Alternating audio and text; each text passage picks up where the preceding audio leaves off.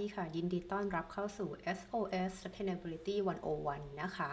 วันนี้นะคะบทความที่จะนำมาฝากนะคะ ก็มาจาก The Guardian Weekly นะคะฉบับวันที่ 6 นะคะ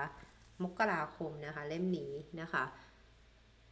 2023 นะคะ โดยเนื้อเรื่องวันนี้เนี่ย ก็จะเป็นกรณีศึกษาที่มาจากประเทศอินเดียนะคะ ชื่อบทความว่า Land Grab นะคะ ก็คือเป็นเรื่องของการ เวนคืนที่ดินนะคะ ในของประเทศอินเดียที่คำถามคือว่าเวนเวนคืนที่ดินเนี่ยไปทำอะไรต่อนะคะ ซึ่งโดยทั่วไปแล้วการเวนคืนที่ดินเนี่ยก็เป็นเป็นวิธีการที่ก็ใช้เวลาที่เราต้องการนำพื้นที่เนี่ยไปทำประโยชน์ด้านอื่นนะคะ เพียงแต่ว่าทีเนี้ยสิ่งที่น่าสนใจคือเขาว่าเวนคืนที่เนี่ยเราใช้กับในเรื่องของ ภาครัฐเนาะเหมือนเว้นคืนที่เพื่อสร้างตัดถนนใหม่นี้นะคะ แต่ว่าในเคสเนี่ยมันคือเป็นเรื่องของเอกชนนะคะ ที่ต้องการนำพื้นที่ที่เป็นเหมือนหมู่บ้านเนี่ยมาทำฐานหินนะคะทำเหมืองนั่นเองนะคะ โดยอันนี้เนี่ยก็เป็นเรื่องที่เกิดขึ้นที่อินเดียตอนกลางนะคะ แล้วก็เขาก็พูดถึงเรื่องของเวลาที่เรานำเหมืองถ่านหินเนี่ย ซึ่งตอนนี้เนี่ยถ้าใครที่ ตามเรื่องของการลดโลกร้อนเนี่ยถ่านหินเนี่ยก็เป็นพลังงานที่ควรจะลดปริมาณนะคะคือค่อยๆเฟดเอาท์นะคะคือเลิกใช้ถ่านหินไปเรื่อยๆนะคะดังนั้นการสร้างถ่านหินขึ้นมาใหม่เนี่ยก็เป็นแผนการที่ไม่ควรอยู่ในแผนพัฒนาประเทศถ้า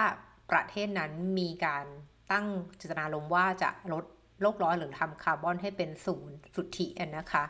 ซึ่งตรงนี้เนี่ยก็เป็นเคสของประเทศอินเดียนะคะที่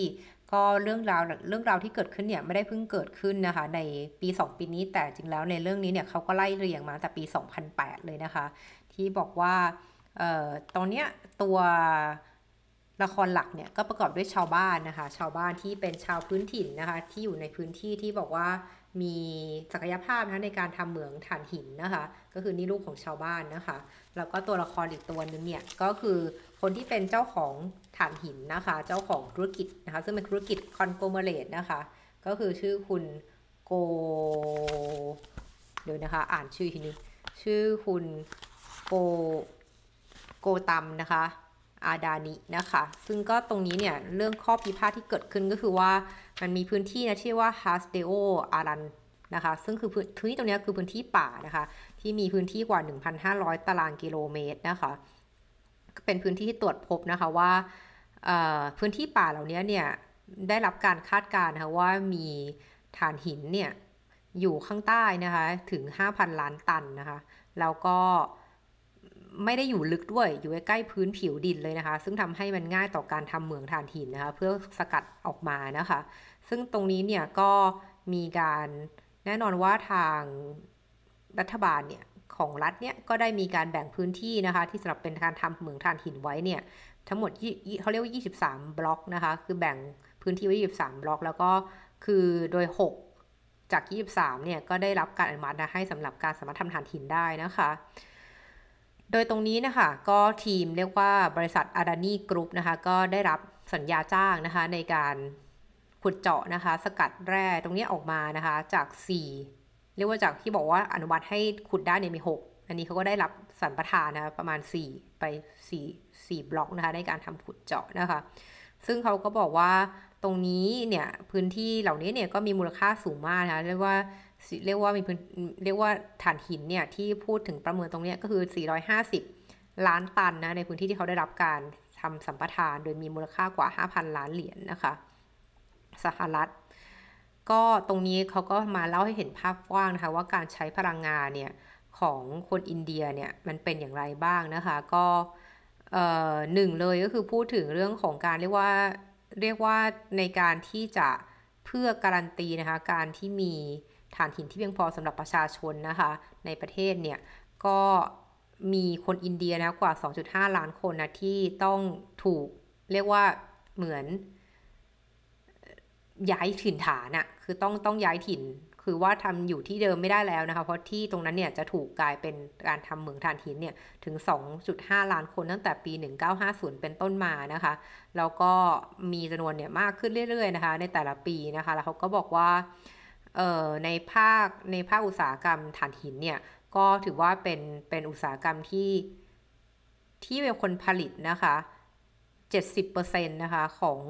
ไฟกระแสไฟในประเทศเนี่ย70%เปอร์เซ็นต์เนี่ยมาจากถ่านหินนะคะ แล้วก็มีคนงานในอุตสาหกรรมถ่านหินเนี่ยถึงประมาณ 2.9 ล้านคนเลยทีเดียวนะคะ ก็จะเห็นได้ว่าเออเคสในการปิดเมืองถ่านหินเนี่ยที่ไม่ว่าจะเป็นประเทศพัฒนาแล้ว อย่างที่อเมริกาอย่างที่เยอรมนีเนี่ยก็มีข่าวว่าถ้าเกิดปิดเมืองปุ๊บแล้วคุณจะทำอย่างไร ในเรื่องของผู้คนนะคะที่เขาต้องไม่มีงานทำนะคะจะทำอย่างไรเพราะว่าโอเคเรา คิดถึงเรื่องของผลประโยชน์ด้านสิ่งแวดล้อมแล้วแต่แล้วแล้วแล้วเรื่องทางสังคมวิธีทางสังคมเราจะทำยังไงกับคนเหล่านี้นะคะ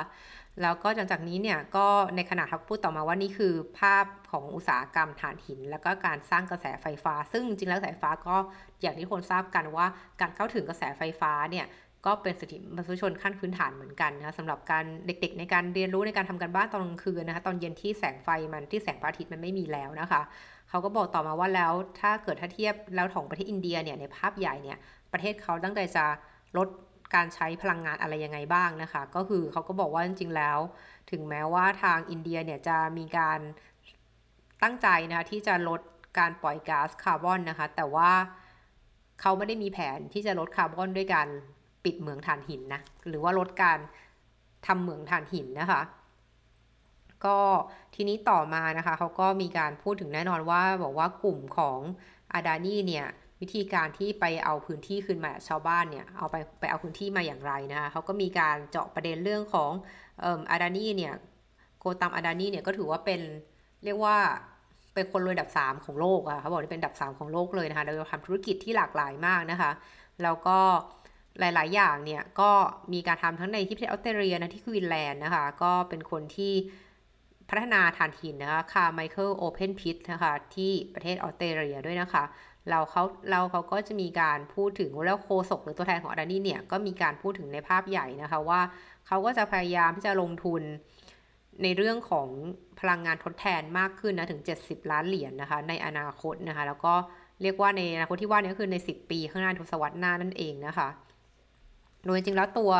ผู้บริหารคือโคตัมอาดาดีเนี่ยก็ไม่ค่อยออกสื่อนะส่วนใหญ่ก็จะเป็นการพูดผ่านคนอื่น พูดผ่านโคศกมาครับเป็นเรียกว่าเป็นคนที่โลโปรไฟล์นะคะไม่ไม่เหมือนอีลอนมัสนะคะที่ขยันพูดนะคะขยันออกสื่อเองนะคะโดยไม่ได้มีแอดมินมากรองนะคะแล้วทีนี้ต่อมานะคะก็บอกต่อมานะคะว่าเอ่อทีเนี้ยสิ่งที่เกิดขึ้นว่าหลังจากที่มีการกฎมงกฎหมายผ่าน แล้วว่าให้สามารถนำพื้นที่ตรงนี้ไปทำประโยชน์ในการทำเหมืองแร่ถ่านหินได้เนี่ย ก็ชาวบ้านเนี่ยเขาก็บอกว่า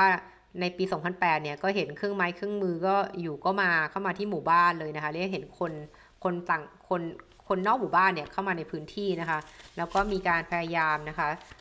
เรียกว่าให้ชาวบ้านเนี่ยขายที่ดินนะคะ มีการทั้งเรื่องขาย เรียกว่ามีการทั้งเชิญชวนนะคะ เรียกว่าให้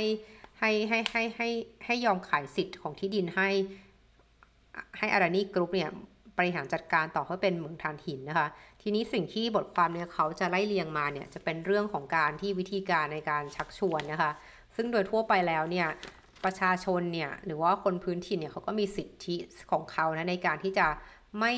ไม่ไม่ไม่ยอมขายพื้นที่นะคะไม่ยอมขายที่ดินที่ที่เป็นที่อยู่พื้นฐานของเขาเนี่ยให้กับธุรกิจนะซึ่งก็แน่นอนว่าถ้าประชาชนรู้สิทธิ์เหล่านี้เขาก็คงจะ เรียกว่าใช้สิทธินี้อย่างเต็มที่มากขึ้น แต่ในเคสของกรณีที่อินเดียเนี่ยก็มีหลายคนชาวบ้านหลายคนที่ออกมาให้สัมภาษณ์แล้วก็บอกว่าเฮ้ยเขาไม่เห็นได้รับทราบเรื่องของสิทธิเหล่านี้โดยที่เขาสามารถบอกได้ว่าเขาจะไม่ยอมให้พื้นที่นี้ถูกทำบริหารจัดการเป็นเรื่องของฐานหินนะคะของอารานีกรุ๊ปนั่นเองนะคะ แน่นอนว่าในบทความเนี่ยเขาก็มีการพูดนะคะว่าจริงๆแล้วเรื่องของการที่บริษัทเนี่ย ถูกโจมตีแหละค่ะว่าวิธีการที่คุณใช้ในการให้ชาวบ้านเนี่ยยอมขายที่ดินให้เนี่ยมันเขาเรียกว่ามันเป็นการทำ social engineering นะคะ of extraction ซึ่งเป็นเทอมที่ใช้ในใช้โดยสำหรับ approach ในการขอพื้นที่ทำกินจากกลุ่มคนเรียกว่ากลุ่มชาติพันธุ์นะหรือชาวบ้านที่ไม่ได้อาจจะไม่ได้มีการศึกษาหรืออ่านออกเขียนไม่ได้เนี่ย ก็ใช้คำว่า social engineering of extraction นะคะ ซึ่งอันนี้มีการศึกษาจริงจังนะคะเรียกว่าเป็น social scientist นักวิทยาศาสตร์ในเรื่องของมิติสังคมแล้วก็ศึกษาที่การ เรียกว่าเรียกว่าดินามิกนะคะเรียกว่าการเรียกว่าคุณไปเอาของของที่เป็นชาวพื้นถิ่น คุณไปทํำยังไงอะนอกเหนือจากการแค่บอกว่าไป convince หรือชักชวนเนี่ยเขาใช้คาว่า manipulation ด้วยซ้ำคือเป็นการหลอกล่อให้ชาวบ้านทำนะคะ เพราะว่าสิ่งเหล่านี้แน่นอนว่าเงินเนี่ยเป็นปัจจัยที่เข้ามาเกี่ยวข้องด้วยนะคะ คือวิธีการที่เขาทำเนี่ยก็แน่นอนว่าตอนถ้าไปพูดตรงๆเลยว่าเราเป็นคนนอกเข้าไปคุยชาวบ้านเนี่ยก็หลาย ๆ คนก็ไม่ยอมคุยด้วยด้วยซ้ำหรือว่าแม่หรือว่าแบบคนเฒ่าคนแก่ก็ไม่ยอมคุยนะคะ นี่สิ่งที่ที่เขาใช้เนี่ยก็คือว่า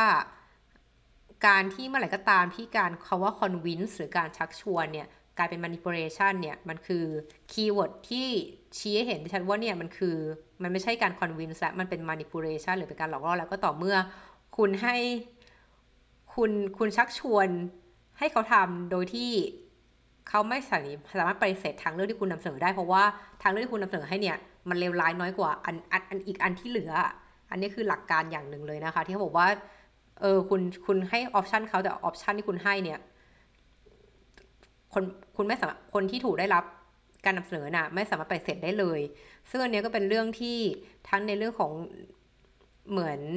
ไม่มีกลไกมาช่วยชาวบ้านเหล่านี้ ในการทำความเข้าใจว่าเกิดอะไรขึ้นนะคะ แล้วก็ส่วนต่อมาเนี่ยอันนี้เป็นแค่จุดเริ่มต้นนะเขาบอกว่าพอคนเข้าไปต้งๆเนี่ยมันไม่มีเรียกว่าการตอบรับนะคะ หรือการโอเคยอมขายเนี่ยเขาก็ใช้วิธีการโซเชียลเจเนอเร i งนะคะ โดยการที่มีการแทรกซึมนะคะ โดยการบอกว่าอามี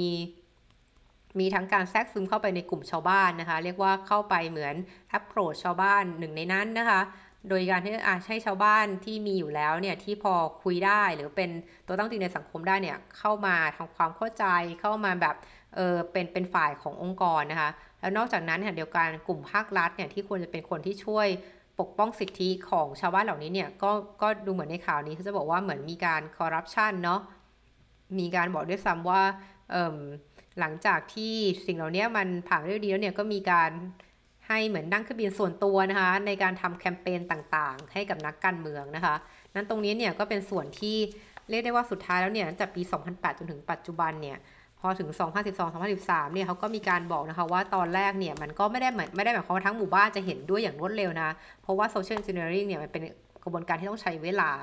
แล้วนี่ก็บอกว่าอ่าในระหว่างที่ทำเนี่ยมันก็มีผ่านไปครึ่งหนึ่งนะที่ยอมที่ยอมเซ็นชื่อรับนะคะ ว่าเป็นอย่างไรหรือบางครั้งเนี่ยที่อย่างที่บอกว่าบางเจ้าบ้านบางท่านเนี่ยก็อ่านหนังสือไม่ออก เขาก็มีวิธีการให้เหมือนให้มาเอาสแตมป์นิ้วมือหัวแม่โป้งลงในกระดาษ และถ้ากระดาษที่ว่าเป็นกระดาษเปล่าๆด้วยซ้ำไม่ได้มีข้อมูลอยู่อะทำให้ชาวบ้านก็ไม่รู้ว่าสุขเขาเอามือสแตมป์ตัวเองเนี่ยไปยอมรับเรื่องอะไรนะคะ แล้วเขาก็บอกนะคะว่าถ้าถ้าถ้าเหมือนชาวบ้านคนหลังจากที่โดดที่ที่ทางนักข่าวไปสัมภาษณ์ก็บอกว่า เออเขาก็ไม่รู้ด้วยซ้ำว่า เออ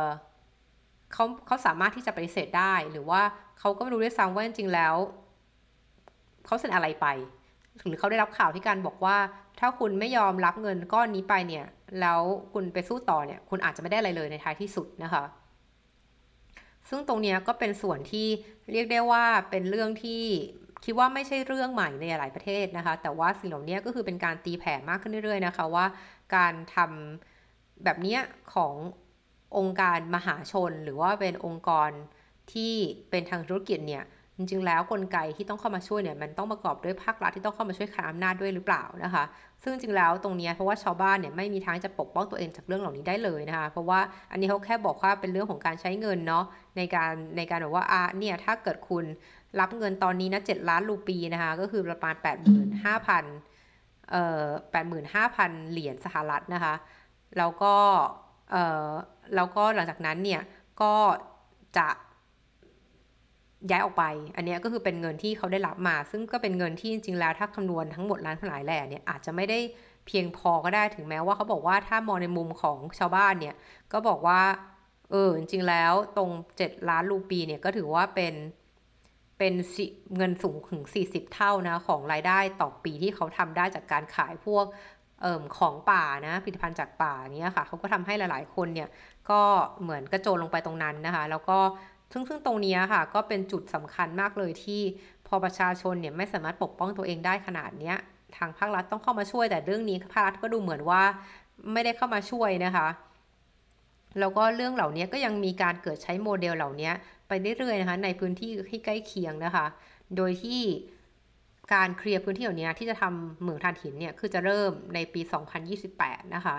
แล้วก็ตรงเนี้ยก็เคยไปนที่สงสัยว่าถ้า 2028 คุณจะเริ่มทำถ่านหินอีกแล้วเนี่ย แล้วแผนในการลดคาร์บอนของประเทศนี้มันคืออะไร คุณจะลดคาร์บอนได้ยังไงถ้าเกิดถ่านหินยังอยู่นะคะ ซึ่งซึ่งพอทีนี้ปัญหาหลังจากที่หลังจากที่หมู่บ้านนี้อาจจะเรียกว่าขายพื้นที่ทั้งหมดหมู่บ้านแล้วเนี่ยเขาก็ย้ายไปอยู่ที่ใหม่เนาะก็คือมีพื้นที่ให้อยู่แหละ แต่ก็อย่างที่หลาย ๆ ท่านก็น่าจะเข้าใจว่าอย่างคนเฒ่าคนแก่อย่างเงี้ยการให้เขาย้ายที่เนี่ยมันไม่ใช่เรื่องที่ง่ายเลยนะคะ มันไม่ใช่เรื่องที่เออเหมือนย้ายบ้านปกติอะเพราะว่ามันต้องปรับมันเป็นวิถีชีวิตไปแล้วนะดังนั้นเนี่ยก็จะมีการพูดถึงท้ายบทความว่า พอย้ายถิ่นฐานไปแล้วเนี่ยย้ายไปพื้นที่ใหม่เนี่ยก็ไม่ได้รู้สึกเลยว่า มันเป็นพื้นที่ที่เตรียมไว้ให้คนอยู่จริง ๆ เพราะว่ามันเหมือนมันขาดจิตวิญญาณไปนะคะแล้วก็เป็นแล้วก็เป็นเรื่องที่ เเหมือนชาวบ้านเขาก็เสียใจเนาะเขาก็บอกว่าการหมู่บ้านพื้นที่ที่เขาเติบโตมาเนี่ย มันก็ไม่ได้เป็นแค่ผืนดินและผืนป่า หรือเป็นแค่บ้านสร้างขึ้นมาแต่มันคือจิตวิญญาณของครอบครัวเขานะคะ อันนี้ก็วันนี้เรียกบทความเนี่ยก็ไม่ได้ให้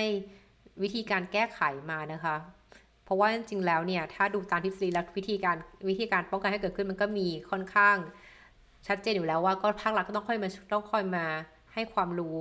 กับชาวบ้านเนอะว่าคุณมีสิทธิ์มีอะไรบ้าง แล้วคุณจะต้องได้รับการเรียกว่าชดเชยอย่างเพียงพออย่างไร กระบวนการนี้ทำเป็นอะไรมันถึงจะเป็นกระบวนการที่เปลี่ยนถ่ายที่มีความยุติธรรมมากที่สุดนะคะ ดังนั้นตรงนี้ keyword ก็คือมีทั้งเรื่องของคอร์รัปชันเข้ามาด้วยในภาคของภาครัฐ แล้วก็เรื่องของในการที่จะทำอย่างไรให้เราสามารถจับได้ว่า ตอนนี้มันเป็นการทำ social engineering of extraction อยู่หรือเปล่า ถ้าใช่เนี่ยมันต้องมีการป้องกันมากกว่านั้นไหม โดยที่ในส่วนเนี้ยกลุ่มผู้นักลงทุนนะคะ หรือกลุ่มที่มีส่วนในการสามารถตรวจสอบได้ในเรื่องของการทำของธุรกิจเนี่ยก็ควรต้องเข้ามามีส่วนร่วมด้วย ว่าถ้าคุณจะสนใจในเรื่องของความยั่งยืนจริงๆเนี่ยการทำของธุรกิจเนี่ยมันก็ต้องอยู่ในกรอบของธรรมาภิบาลนะคะหรือในเรื่องของการที่โอเค มันมันต้องเกิดขึ้นนะเพราะนี่เป็นเรื่องของธุรกิจก็จริง แต่ว่าคุณสามารถชดเชยชาวบ้านเนี่ยให้มันเป็นธรรมได้มากกว่านี้หรือเปล่านะคะ อันนี้ก็เป็นเรื่องที่น่าเศร้าที่เกิดขึ้นนะคะในในในในกับคนที่เป็น indigenous หรือคนชาติพันธุ์อย่างต่อเนื่องในหลายๆประเทศเลยนะคะ แล้วก็ยังดูเหมือนว่า solution ที่แก้ได้เนี่ยมันต้องการการปรับเปลี่ยนกระบวนการหรือโครงสร้างอย่างมากมายหรือน้อยก็ต้องไม่เกิดคอร์รัปชันนะคะในภาครัฐที่จะต้องเข้ามาปกป้องประชาชนค่ะ ขอบคุณที่ติดตาม SOS นะคะ แล้วเจอกันใหม่ครั้งหน้าค่ะ